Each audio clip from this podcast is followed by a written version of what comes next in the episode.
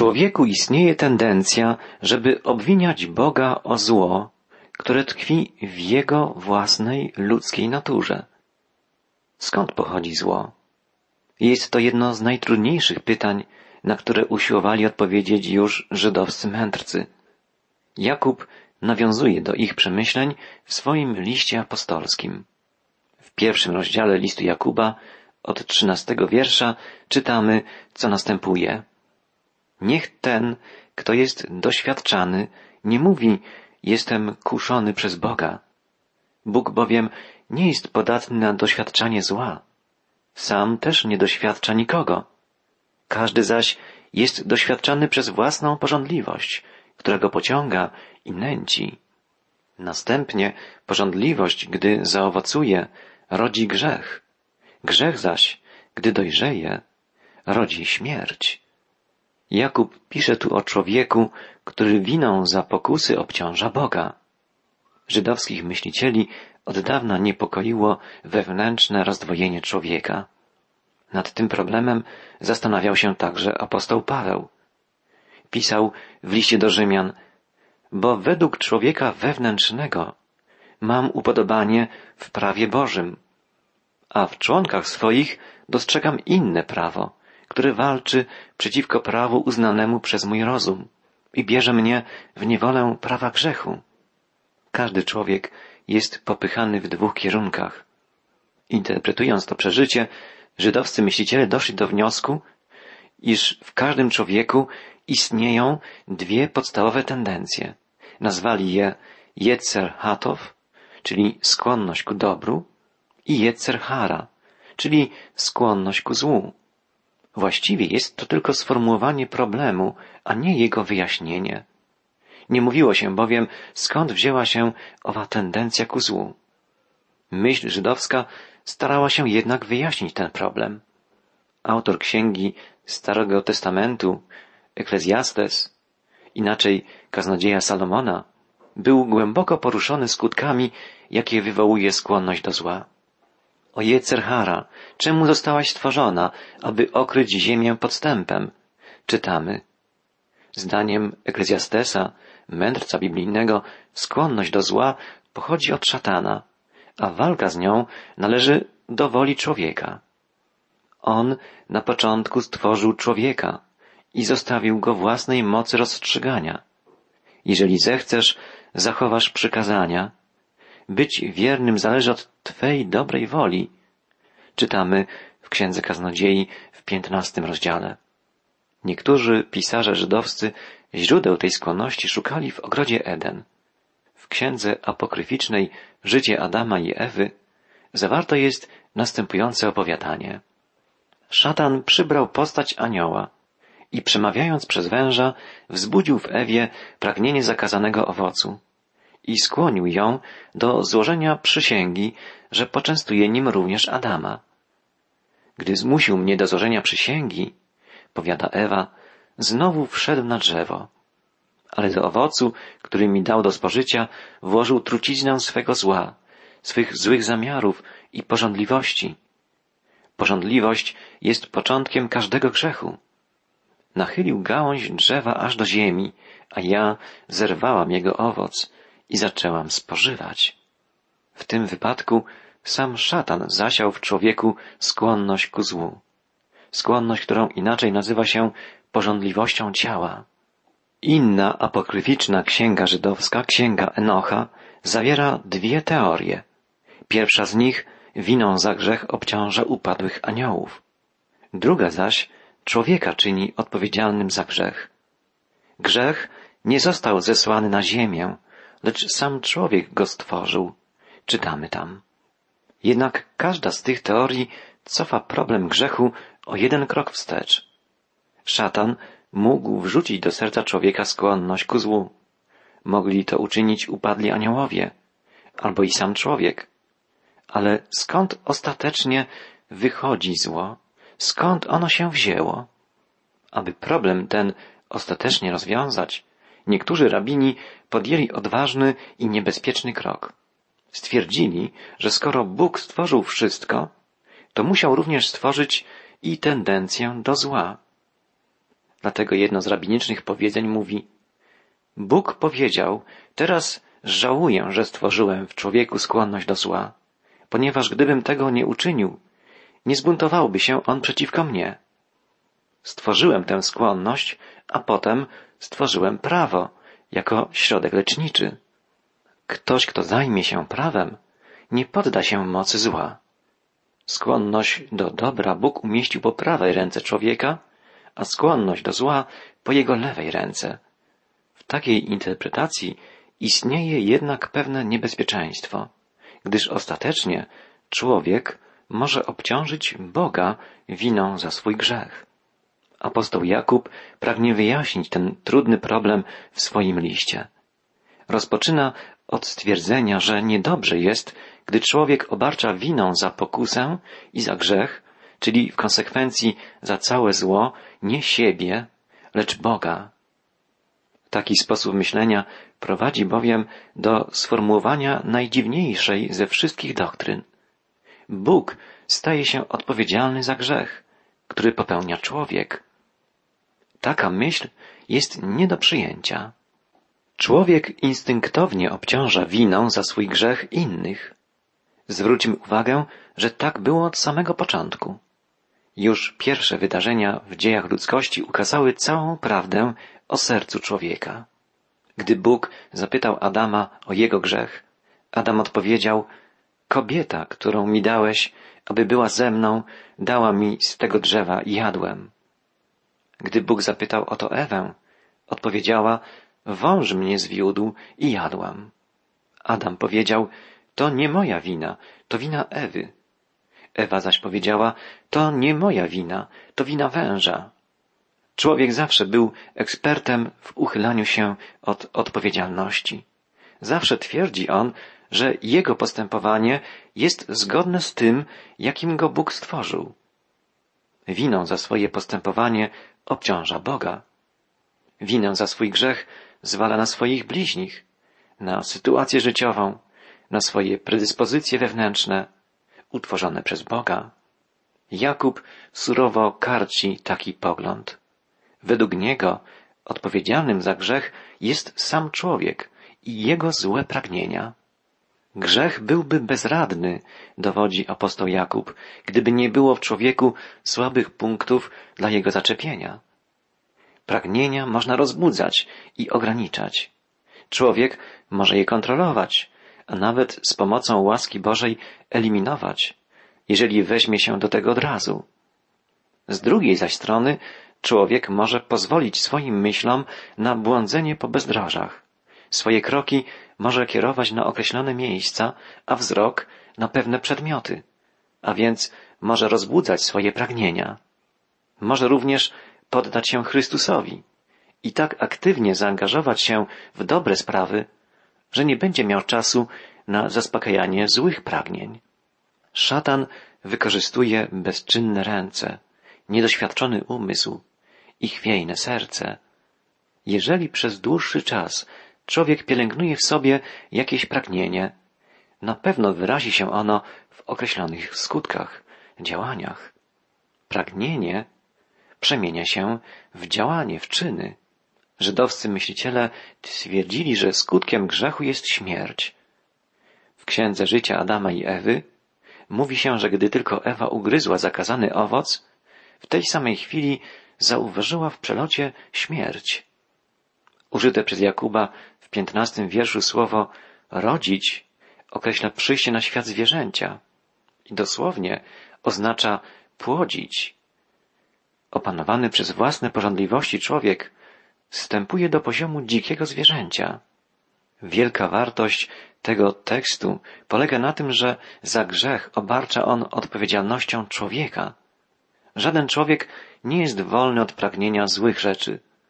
Jeżeli jednak ktoś świadomie rozbudza i pielęgnuje w sobie złe pragnienia, to w końcu muszą one wyrazić się w działaniu, które jest grzechem, a to prowadzi do śmierci. Takie rozumowanie prowadzi nas do łaski Bożej, do Zbawiciela. Gdy uświadamiamy sobie swoją grzeszność, widzimy potrzebę ratunku. Bóg i tylko On może oczyścić nasze serce i On pragnie to uczynić. Jakub odpowiada na postawione przez siebie trudne pytania. Zło nie pochodzi od Boga. Jest ono wynikiem wyboru człowieka. Bóg dał człowiekowi wolną wolę, by był on zdolny do miłości. Tylko ktoś wolny może kochać. Prawdziwie, pełną miłością. Gdyby Bóg stworzył nas na wzór automatów, iż musielibyśmy kochać, nie byłaby to prawdziwa miłość. Tak więc człowiek otrzymał wybór i wybrał nieposłuszeństwo. Stąd zrodziło się zło. Zło to brak dobra, to zły wybór człowieka. Apostoł Jakub podkreśla, że od Boga pochodzi jedynie dobro. Od 16 wiersza 1 rozdziału listu Jakuba czytamy: Nie błądźcie, moi kochani bracia. Każdy dobry dar i każde doskonałe dobro pochodzi z góry, zstępuje od Ojca Światłości, w którym nie ma zmiany ani cienia zmienności. Ze swojej woli zrodził nas słowem prawdy, abyśmy byli niejako pierwszym zarodkiem Jego stworzeń. Apostoł potwierdza tu wielką prawdę, iż każdy dar Boży jest dobry. Początek jego wypowiedzi można by przetłumaczyć tak. Wszelkie dawanie jest dobre. To znaczy, że wszystko, co pochodzi od Boga, który jest dawcą, jest dobre. W greckim tekście tego wiersza występuje tu niezwykłe zjawisko. Wyrażenie wszelki datek dobry i wszelki dar doskonały jest heksametrem poetyckim. Jakub musiał mieć dar poety, albo zacytował te słowa z nieznanego nam dzieła. Szczególnie podkreśla tu autor niezmienność Boga. Czyni to przez zastosowanie dwóch terminów zaczerpniętych z astronomii. Zmienność określa słowem paralagę, a zmianę cienia słowem tropę.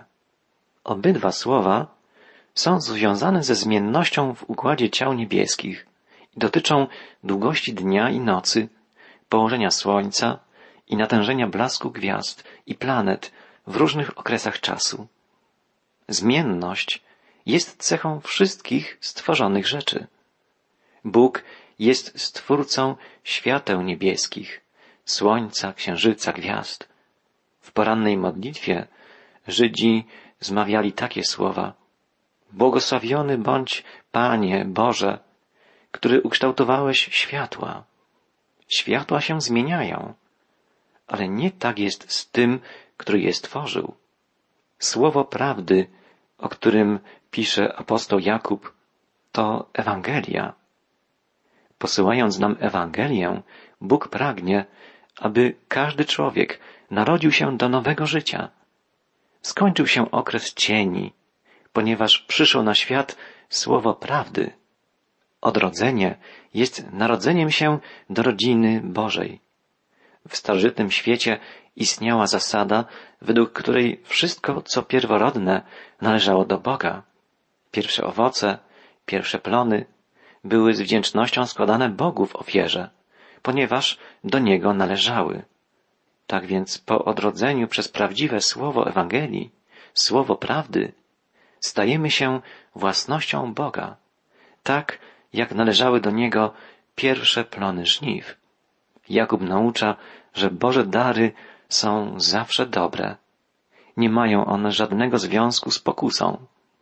Mimo że wszystko dokoła się zmienia, one, tak jak Bóg, nie podlegają zmianie.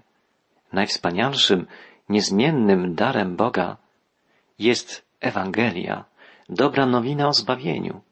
Wieść o tym, że Bóg tak nas miłuje, że dał nam swego jedynego Syna, Jezusa Chrystusa. Następny urywek listu Jakuba moglibyśmy nazwać nauką o tym, kiedy należy się śpieszyć, a kiedy być powolnym. Jakub przestrzega przede wszystkim przed pochopnymi, zbyt szybkimi wypowiedziami. Nawiązuje przy tym do poprzedniej myśli, stąd jego wypowiedź rozpoczyna się tak. Zrozumcie to, moi kochani bracia. Niech każdy człowiek będzie chętny do słuchania, nieskory do mówienia, nieskory do gniewu. Pod wpływem gniewu bowiem człowiek nie wykonuje sprawiedliwości Bożej. Niezbyt wielu jest takich ludzi, którym nie zagraża niebezpieczeństwo pochopnego wypowiadania własnych opinii i braku chęci do słuchania innych. Przyjrzyjmy się ciekawej liście tych rzeczy, w których należałoby być szybkim i tych, w których trzeba być powolnym. Wśród wypowiedzi mędrców żydowskich czytamy: istnieją 4 rodzaje uczniów. Ten, kto szybko słucha i szybko zapomina, jego zyski są równoważone przez straty. Ten, kto powoli słucha i powoli zapomina, jego straty są zrównoważone przez zyski. Ten, kto szybko słucha i powoli zapomina, to człowiek mądry. A ten, kto powoli słucha i szybko zapomina, to hultaj. Tak mawiali żydowscy myśliciele. Natomiast Owidiusz przypomina ludziom, aby byli powolnymi w wymierzaniu kary i szybkimi w nagradzaniu. Inny myśliciel starożytny, Filon, zachęca do tego, by być szybkim w doświadczaniu dobrodziejstw, ale danych innym ludziom, a powolnym do zadawania im krzywd. Myśliciele od zawsze podkreślali potrzebę powolności w mówieniu. Jeden z rabinów o imieniu Symeon powiedział kiedyś: cały czas wychowywałem się wśród mędrców i osobiście przekonałem się, że najlepszą dla człowieka rzeczą jest milczenie. Wiele słów prowadzi do grzechu. Syn Syracha pisze: bądź skory do słuchania, a odpowiadaj po namyśle. Jeśli znasz się na rzeczy, odpowiedz bliźniemu, a jeśli nie, rękę twą połóż na ustach. Te słowa pochodzą z księgi Koheleta, zwanej też księgą Eklezjastesa lub Kaznodziei Salomona. Natomiast w księdze Przysłów, zwanej też księgą Przypowieści Salomona, znajdujemy wiele ostrzeżeń przed niebezpieczeństwem pochopnego otwierania ust. Gdzie dużo słów, tam nie brak występku, lecz kto opanowuje swój język, jest roztropny. Kto strzeże swoich ust, zachowuje życie. Kto zaś nie powściąga swoich warg, gotuje sobie zgubę. Nawet głupiec, gdy milczy, uchodzi za mądrego. Czy widziałeś nierozważnego przez pośpiech w swoich słowach? Więcej można się spodziewać po głupim niż po nim. To wszystko cytaty z Księgi Przysłów. Naprawdę dobry człowiek woli słuchać Boga, niż z zarozumialstwem wypowiadać swoje własne opinie. Wielu mędrców propagowało ten sam pogląd, nawet świeckich myślicieli. Na przykład Zeno powiadał: posiadamy 2 uszu, ale tylko 1 usta, abyśmy mogli więcej słyszeć niż mówić. Na pytanie, w jaki sposób człowiek może najlepiej rządzić, Demonax odpowiedział: musi powstrzymać się ten, kto chce rządzić, od gniewu, mało mówić i dużo słuchać. Inny autor, Bias, oświadczył: jeżeli nienawidzisz pochopnego mówienia, to nie popełnisz błędu. Kiedyś uhonorowano wielkiego lingwistę, który potrafił milczeć w 7 różnych językach. Dla wielu z nas przydałoby się więcej słuchania i mniej mówienia. Apostoł Jakub radzi, abyśmy byli nieskorzy do mówienia i nieskorzy do gniewu. Prawdopodobnie przeciwstawia się tu zdecydowanie wszystkim tym, którzy wybuchem gniewu udzielają nagany w niewłaściwym wypadku postępowania. Ale nawet w takich wypadkach bardziej właściwa jest miłość. Miłość jest zawsze mocniejsza od gniewu. Gniew w relacjach międzyludzkich wyrządza zawsze więcej zła niż dobra. Dobry sposób na życie to trzymanie się zasady: bądź powolny w mówieniu, nieskory do gniewu, ale chętny do słuchania innych. Jednym z owoców Ducha Świętego wymienionych w liście do Galacjan przez apostoła Pawła jest łagodność. Jakub także pisze o łagodności. jako o bardzo cennym elemencie osobowości człowieka wierzącego. W 21 wierszu pierwszego rozdziału listu Jakuba czytamy: Dlatego odrzućcie wszelką nieczystość i bezmiar zła i z łagodnością przyjmijcie zaszczepione w was słowo, które ma moc zbawić wasze dusze. Jakub dowodzi, że poznanie prawdziwego Słowa Bożego pochodzi z dwóch źródeł: z głębi naszej własnej istoty i z Ducha Bożego, z nauczania Chrystusa i Jego naśladowców. Z wewnątrz i z zewnątrz pochodzą głosy, które wskazują nam właściwy kierunek. Mądry człowiek będzie się im przysłuchiwał i ulegał im. Słowo będzie przyjmował z łagodnością. Łagodność to próba przetłumaczenia właściwie nieprzetłumaczalnego słowa greckiego, które znajduje się w oryginale listu, słowa prautes. To greckie słowo nie ma współczesnego ekwiwalentu. Arystoteles określał je jako stan pomiędzy wielką złością i wielką dobrocią. Jest to cecha człowieka doskonale panującego nad swoimi uczuciami. Jest to takie usposobienie duszy, przy którym wszystkie wartości układają się w odpowiednich proporcjach. Trudno jest znaleźć słowo określające człowieka, który łatwo daje się uczyć. Jest to człowiek posłuszny, łatwy w kierowaniu, pokorny, aby się uczyć. Człowiek taki nie obraża się i nie gniewa, a więc jest zdolny do spojrzenia prawdzie w oczy, choćby była ona nieprzyjemna i bolesna. Pojętny człowiek nie poddaje się swoim własnym przesądom, lecz zdecydowanie zdąża ku prawdzie. Człowiek o takim usposobieniu, opisywanym przez Jakuba, akceptuje dyscyplinę uczenia się, nie ulega lenistwu, kontroluje i przezwycięża wszystko, co w ludzkiej naturze może być przeszkodą w dostrzeżeniu prawdy, w uczeniu się jej i realizowaniu jej w życiu. Drodzy słuchacze, musimy przyznać, że i nam bardzo potrzebne jest głębokie zastanowienie się nad wezwaniem Jakuba. Odrzućcie wszelki brud i nadmiar złości i przyjmijcie z łagodnością wszczepione w was słowo, które może zbawić dusze wasze.